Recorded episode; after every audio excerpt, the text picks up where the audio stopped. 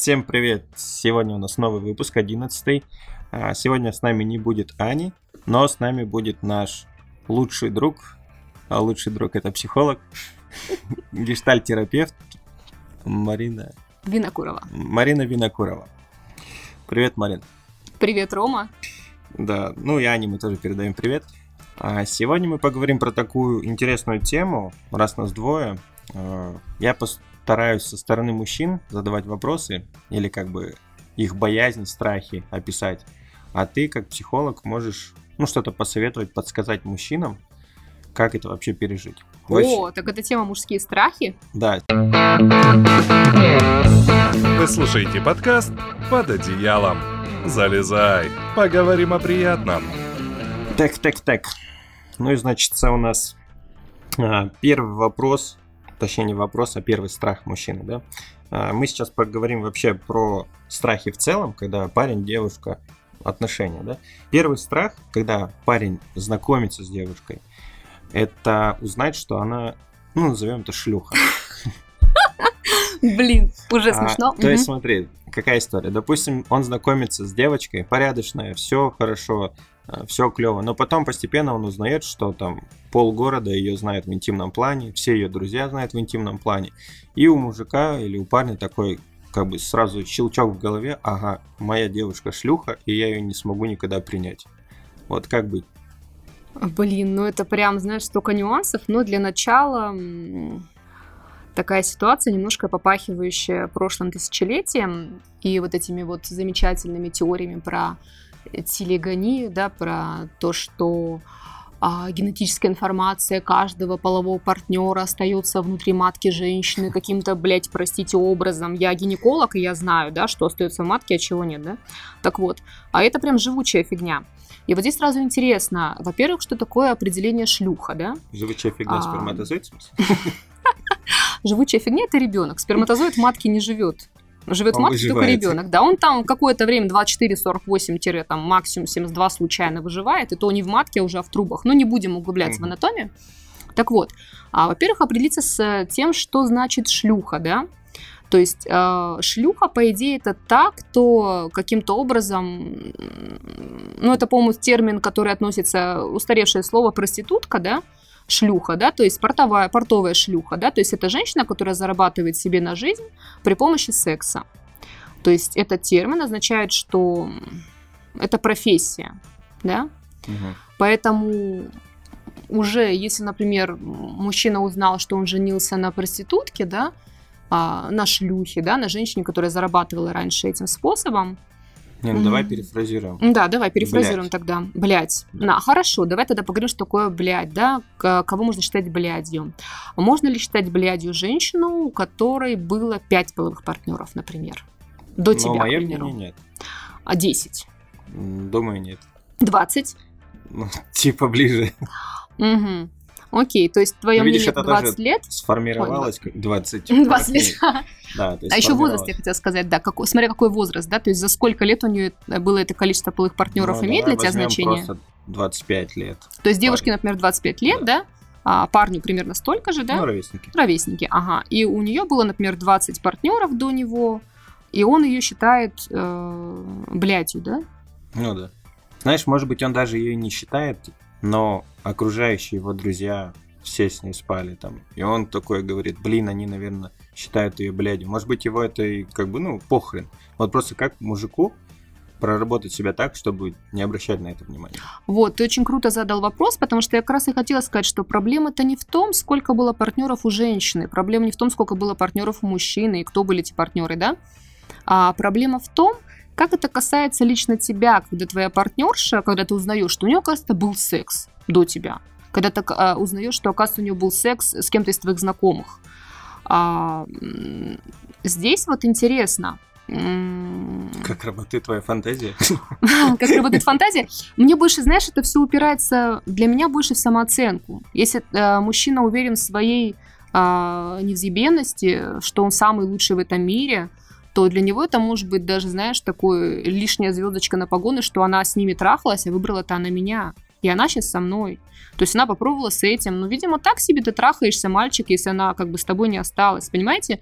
А, в ответ на такую фразочку, типа, да я там трахал твою, короче, телку, типа, знаешь, было там так себя, еще он трахал, и он. А, уверенно себе человек может сказать, ты знаешь, как бы она с тобой переспала, подумала, фу, говно какое-то, а не секс, вот с этим мужиком не стоит оставаться точно. С тобой переспала, подумала, господи, даже по пьяни это было отвратительно, больше никогда, да? Но когда она встретила меня, она сказала, это тот мужчина, рядом с которым другие вообще перестали существовать. У нас такой офигительный секс, у нас такой офигительный контакт, мне с ним так классно, что теперь а, меня другие мужчины не интересуют. А, это зрелые отношения, да, когда все, что было в прошлом, это в прошлом. И когда заткнуть рот своим знакомым можно очень легко, уверенностью в себе. Но если ты а, мыслишь о себе как то, что да, я неудачник, Подобрал я ее на помойке. Она уже, конечно, пообносилась, она уже, конечно, бэушная, уже и влагалище подстерлась, наверное, от такого использования, да. Уже все ее перепробовали, а тут и я. Надкушенный пирог уже кушать невкусно. Ну да, если вот э, сравнивать женщину с предметом, да, с тем, что каждый раз от секса убывает что-то, да, и так далее, тогда можно прям закопаться в комплекс и начать еще женщине навешивать, что а как ты посмела быть не девственницей, да, там, что это ты пришла ко мне. Для некоторых, кстати, для тебя 20 это много, для кого-то 2 это много, для кого-то 5 это много, для кого-то 100 это похер. Короче, прорабатываем себя.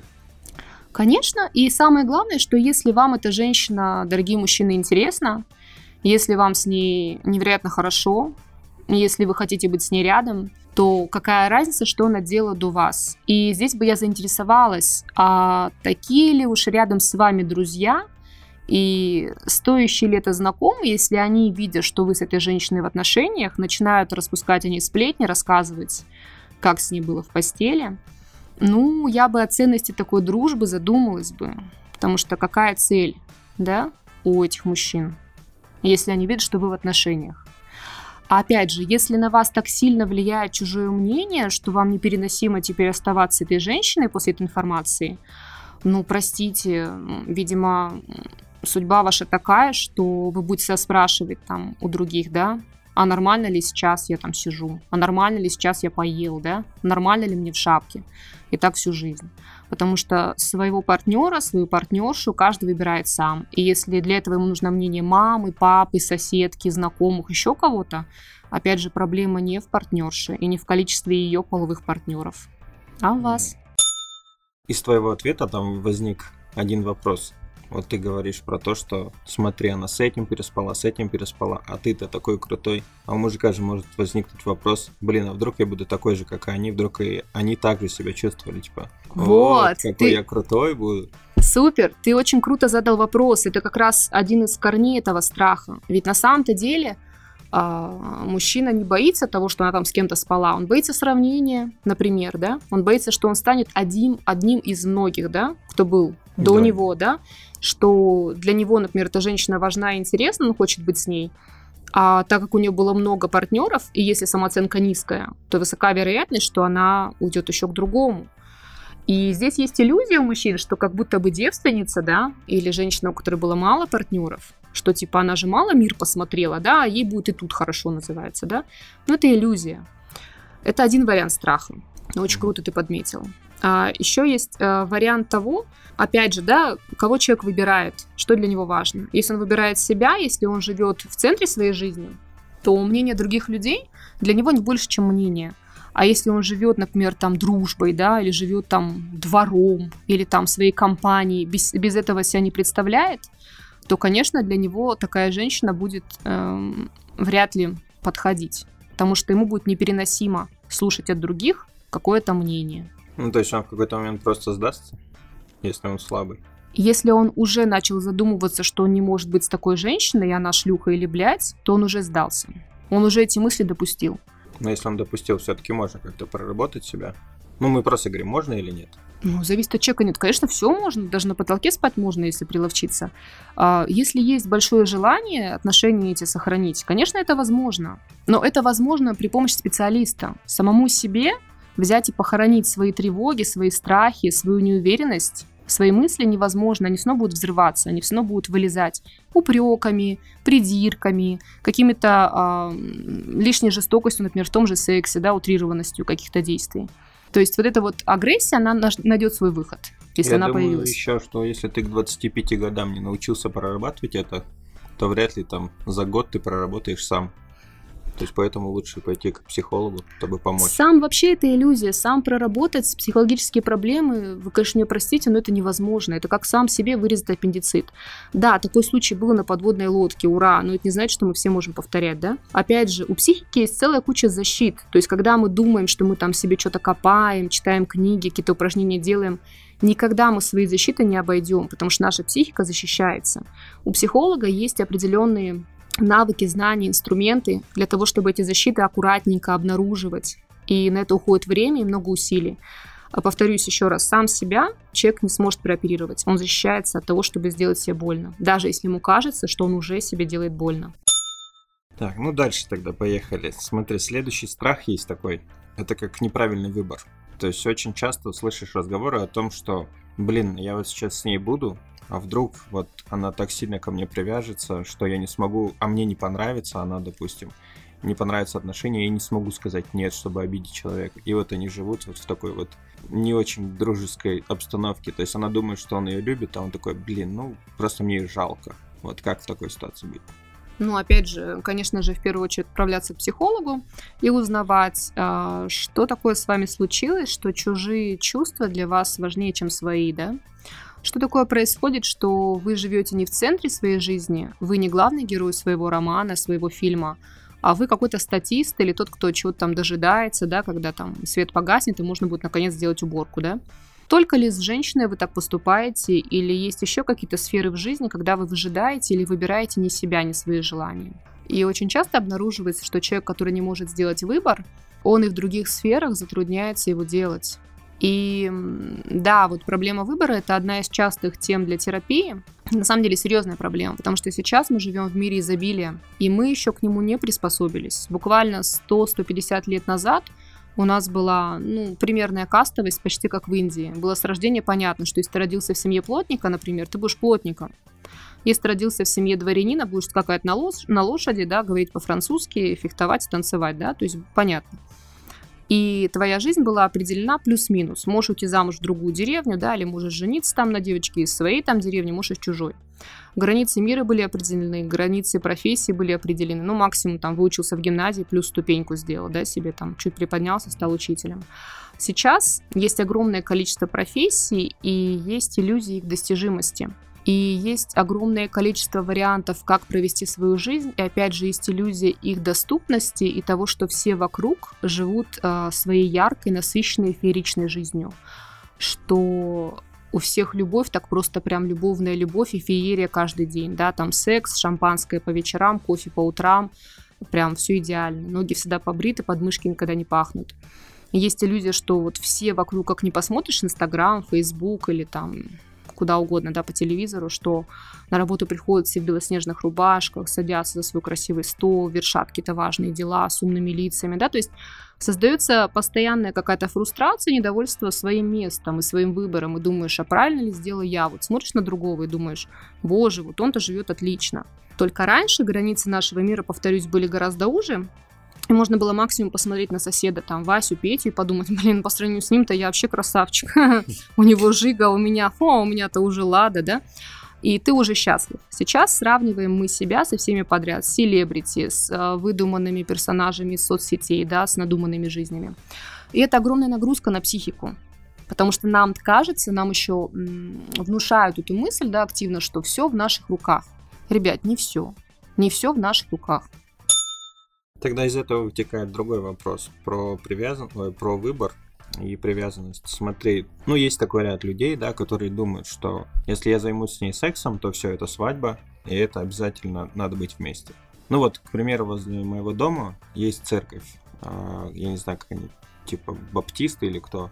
И то есть ты, ну, видишь, как вот эти молоденькие девочки, там, молоденькие мальчики, ну, лет по 16-20, и уже там у них дети, ну, я просто общался с ними, они говорят, ну, если у нас был секс, то мы обязаны все.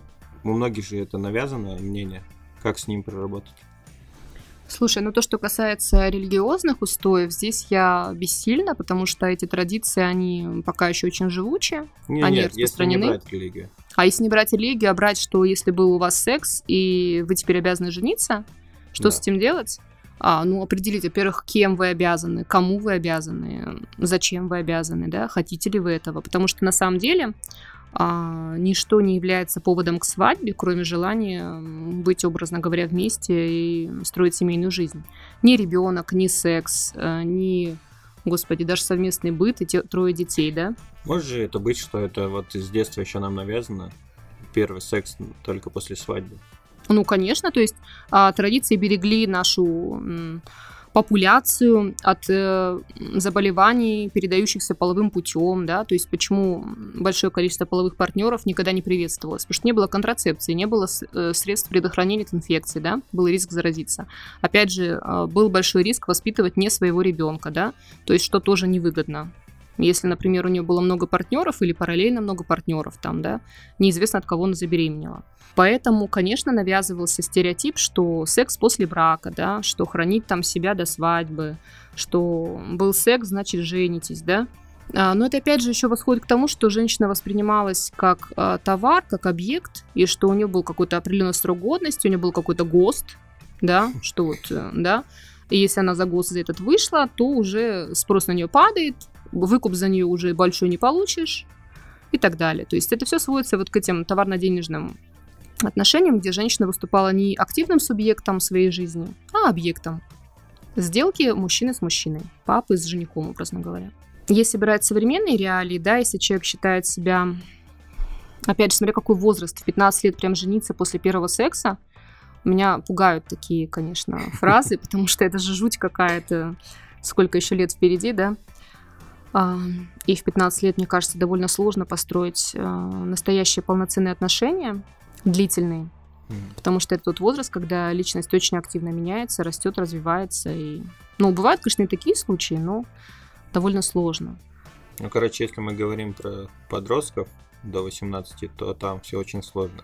Если мы говорим про осознанных взрослых людей, ну, условно там 23 там, до 30, да? Тут ну, еще сложнее. Если у них в таком возрасте есть такой таракан в голове, что после секса они обязаны жениться, здесь э, уже стоит задать себе вопрос. Или вот этому человеку, например, там, если парень считает, что после секса с девушкой он обязан жениться, то обсуждал ли он это с девушкой? Точно ли она подтвердила? Вот именно, нужно. да. То есть говорил ли он словами через рот ей, что, дорогая, вот сейчас у нас будет секс, а после этого я на тебе женюсь. Может, она убежит с криком, что нафиг мне это надо, да? А, я или это... просто отдохнуть. Да, я просто хотела с тобой заняться любовью, без каких-то там особых мыслей. Мне с тобой хорошо, но детей рожать я не собираюсь, и замуж выходить за тебя тоже, да? То есть здесь проблема упирается в то, что в этом возрасте люди обычно уже, ну, немножко должны уметь говорить словами друг с другом и обсуждать это. И если, например, у человека есть такой фильтр, что секс для него означает брак, то об этом обязательно нужно говорить, что, дорогая, вот для меня это очень серьезное обязательство, да, что вот если мы с тобой занимаемся любовью, занимаемся сексом, то мы с тобой уже практически супруги, и мы идем к свадьбе, мы женимся, да. Как для тебя это, да? То есть нужно обязательно свои вот эти вот а, домыслы, фильтры, убеждения проверять с другим человеком, если речь идет о контакте, о браке, о паре. Значит, привел ты ее домой, знакомишь с мамой и неприятие родителей. То есть страх того, что твои родители ее не примут. Здесь, опять же, нужно уточнять, а какой у вас молодой человек возраст. Если вам 16, вы привели свою девушку... Возьмем 20. 20 лет. А, привел девушку знакомиться. С девушкой уже есть отношения, то есть вы уже встречаетесь какое-то время, да? Да, то есть то родители есть... не видели, вот первое знакомство. Угу. И как бы боязнь того, что не примут родители. А что для вас значит примут родители? Что они должны сделать? Что такое примут? Ну, скажут потом, блин, знаешь, там, Андрей, Классно. нам не нравится твоя угу. девушка, короче, мы вообще против ваших отношений. То есть, ну, это банальный ответ родителей, которые слышат многие пацаны, девчонки. Угу. И здесь есть такой же банальный ответ родителям. А, идите в жопу, родители. Если человек уже есть 18 лет, он может не спрашивать, с кем ему встречаться. Но опять же, для того, чтобы родителей послать в жопу в этом месте, ну или иными словами, более культурными, да, провести личные границы и обозначить родителям, что личная жизнь человека принадлежит только ему, особенно когда у него есть уже паспорт, и есть полные права ее, за нее отвечать, нести ответственность, то желательно, конечно, иметь э, для своих личных границ какой-то источник дохода, чтобы быть полноценно самостоятельным. Тогда можно четко говорить родителям, где их место, и что они не могут указывать вам в выборе, да? Я думаю, это на тот случай, когда тебе родители говорят, вот, блядь, как будешь зарабатывать и свое место найдешь, вот тогда и будешь здесь умничать. А пока слушай нас. Да. А вот на этот случай всегда есть банальная хитрость. А зачем вообще знакомить родителей, если вы боитесь, что ваши родители не самые принимающие люди на свете, если у них есть иллюзия всевластия, желание там доминировать, руководить вашей жизнью и всячески вас направлять, да? Зачем тогда знакомить, если у вас уже есть такие ожидания? Есть и третий момент. Если вам хочется одобрения, тогда возвращаемся уже к предыдущему вопросу, да, насколько вы зависите от чужого мнения, насколько ваши чувства а, ваши ощущения для вас э, важны или нет? Или вас, вам важно, что мама скажет, что да, хорошая девочка, конечно, вот. бери, да? Часто же такое бывает, что мама дает советы какие-то, и потом выясняется, что она говорит, вот я же говорила, я тебе советовала. Ну, то есть один раз в чем-то, другой раз в чем-то, и ты уже как бы понимаешь, что она, наверное, эксперт. То есть ты отдаешь ей вот эти вот узды правления твоими отношениями. То есть, ну, периодически же такое случается в истории.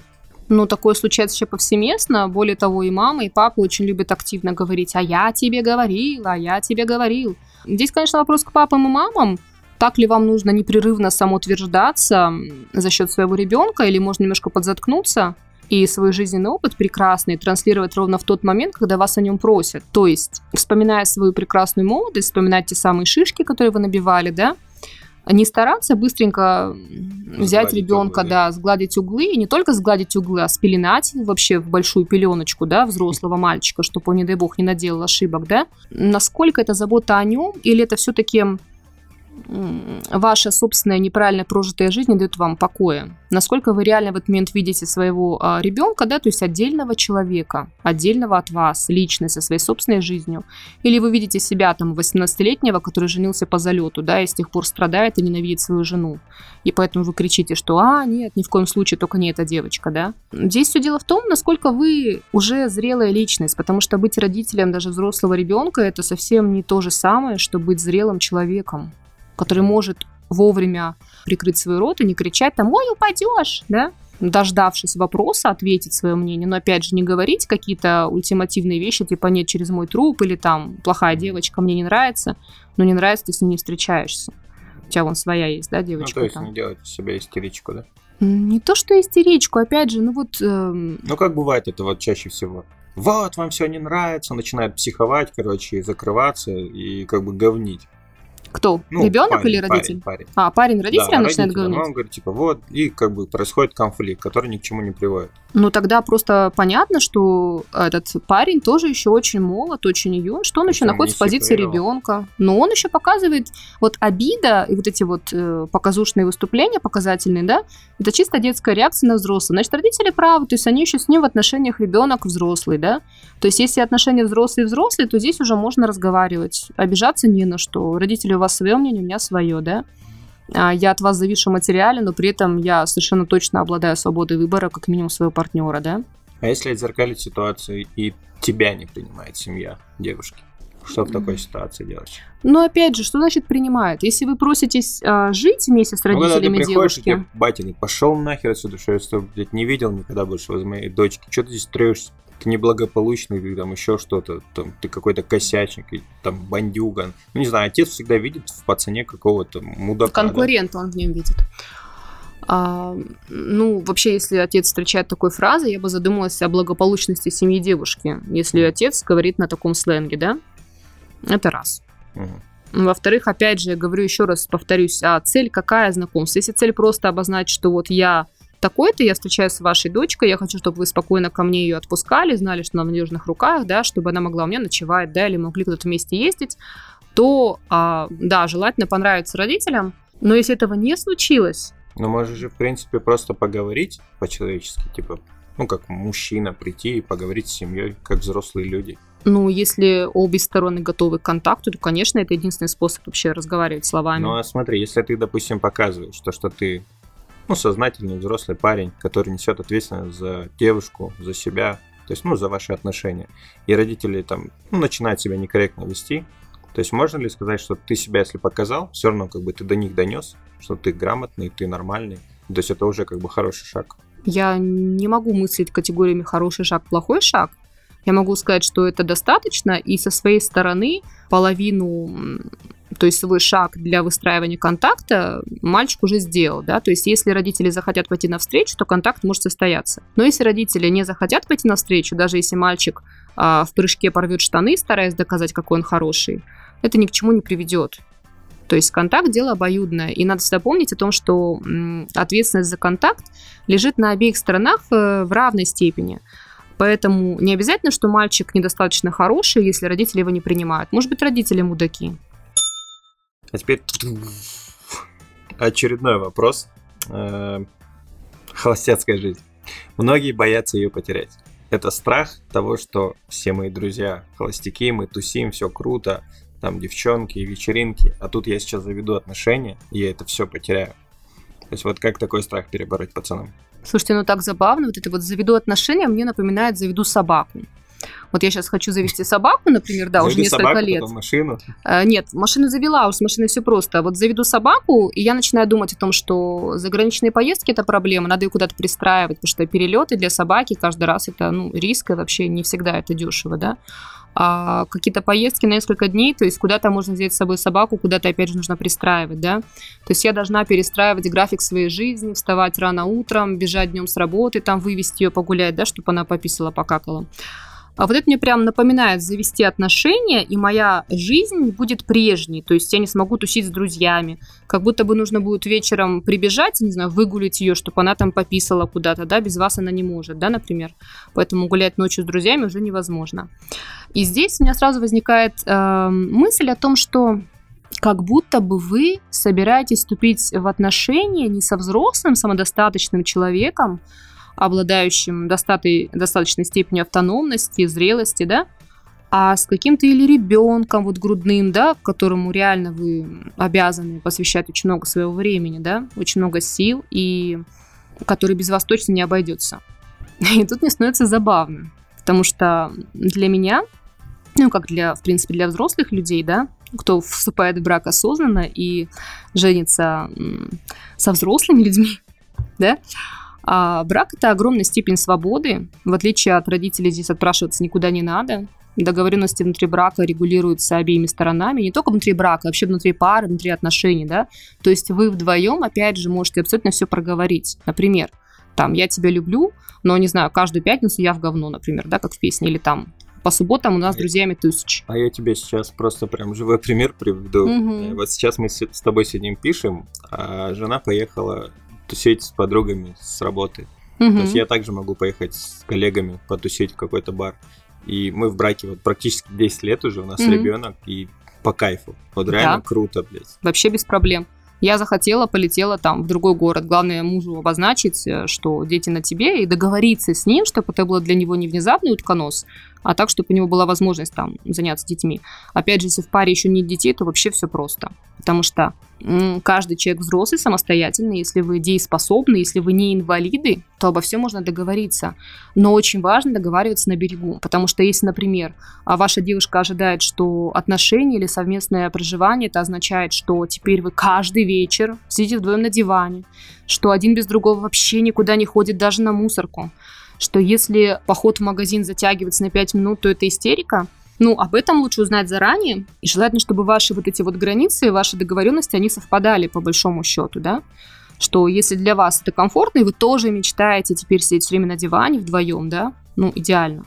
А если, например, вы мечтаете продолжать также тусоваться с друзьями, но при этом жить со своей любимой, да, там просыпаться вместе и так далее, а она ждет, что вы теперь вообще не гуляете, но здесь, скорее всего, будут конфликты. Поэтому договаривайтесь на берегу, обсуждайте. Но для этого нужно четко знать, что ты хочешь, что ты любишь, что для тебя важно, для чего ты заводишь отношения.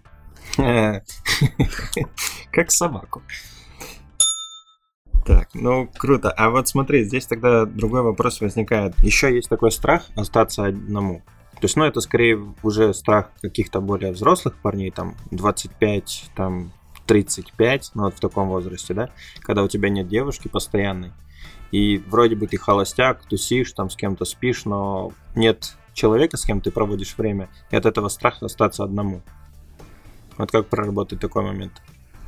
Ну, страх одиночества – это один из экзистенциальных страхов, их всего четыре – это страх, который рождается с вхождением в зрелость, И он сопровождает нас всю жизнь, потому что, как говорят философы, да, мы одиноки, мы одни приходим в этот мир, а одни уходим из него. Это если брать философскую часть. Mm. А если брать насущную, то что такого плохого в одиночестве конкретно для вас, например, да, если вы задаете вопрос, что я вот боюсь остаться один, да, никогда найти свою половинку. Вопрос в том, а что вы ищете? Каковы ваши требования? Точно ли вы знаете, что вы ищете, что вам нужно? Потому что очень часто люди предъявляют какие-то завышенные, чрезвычайно рафинированные утрированные требования к своей воображаемой, например, возлюбленной, да? Mm. И тогда, конечно же, найти тот самый идеал невозможно. Даже если рядом с вами живая, прекрасная женщина, с которой вам хорошо, а ваши внутренние, скажем так, непроработанные проблемы а, шепчут вам, что она не идеальна, и в мире наверняка есть еще гораздо более качественная модель нового Почему выпуска. такое происходит? Почему нарастает такая корка защиты какой-то? Ну, это все идет из детства. Есть вообще такой тип людей, которые благодаря сложностям детства практически не способен получать удовольствие от жизни, не способен остановиться на чем-то, не способен свой выбор присвоить себе, получить от него удовольствие. Он все время бежит вверх. Такие люди довольно часто бывают успешны в карьере, они могут даже прекрасно выглядеть и выглядеть э, такими супер-супер преуспевающими, успешными, да. Им даже многие завидуют но удовольствия в жизни очень мало. И даже результаты своего труда они не могут себе присвоить. И не буду говорить в терминах там, что это за люди, mm-hmm. да, чтобы люди не начали себе ну, присваивать да. эти замечательные термины. Это ни к чему. Но вот такие люди очень часто не могут остановиться на какой-то конкретной женщине обычной, потому что они себя все время гонят вперед куда-то к недостижимым вершинам. И да, это повод пойти к психологу, чтобы научиться не бежать, всю жизнь какой-то марафон, а жить свою жизнь, угу. получать от нее удовольствие. Отлично сказал. Так, значит, приходим, разбираемся. И никуда не бежим уже с этими марафонами. Нет, бежим, достали. потом отдыхаем, бежим, потом лежим. То есть надо в жизни прекрасное разнообразие. Если ты только бежишь, что ты пиздец, ты какая-то лань. Даже лань иногда лежит и пьет, да? А если у тебя есть все в жизни, то ты живешь полноценной жизнью.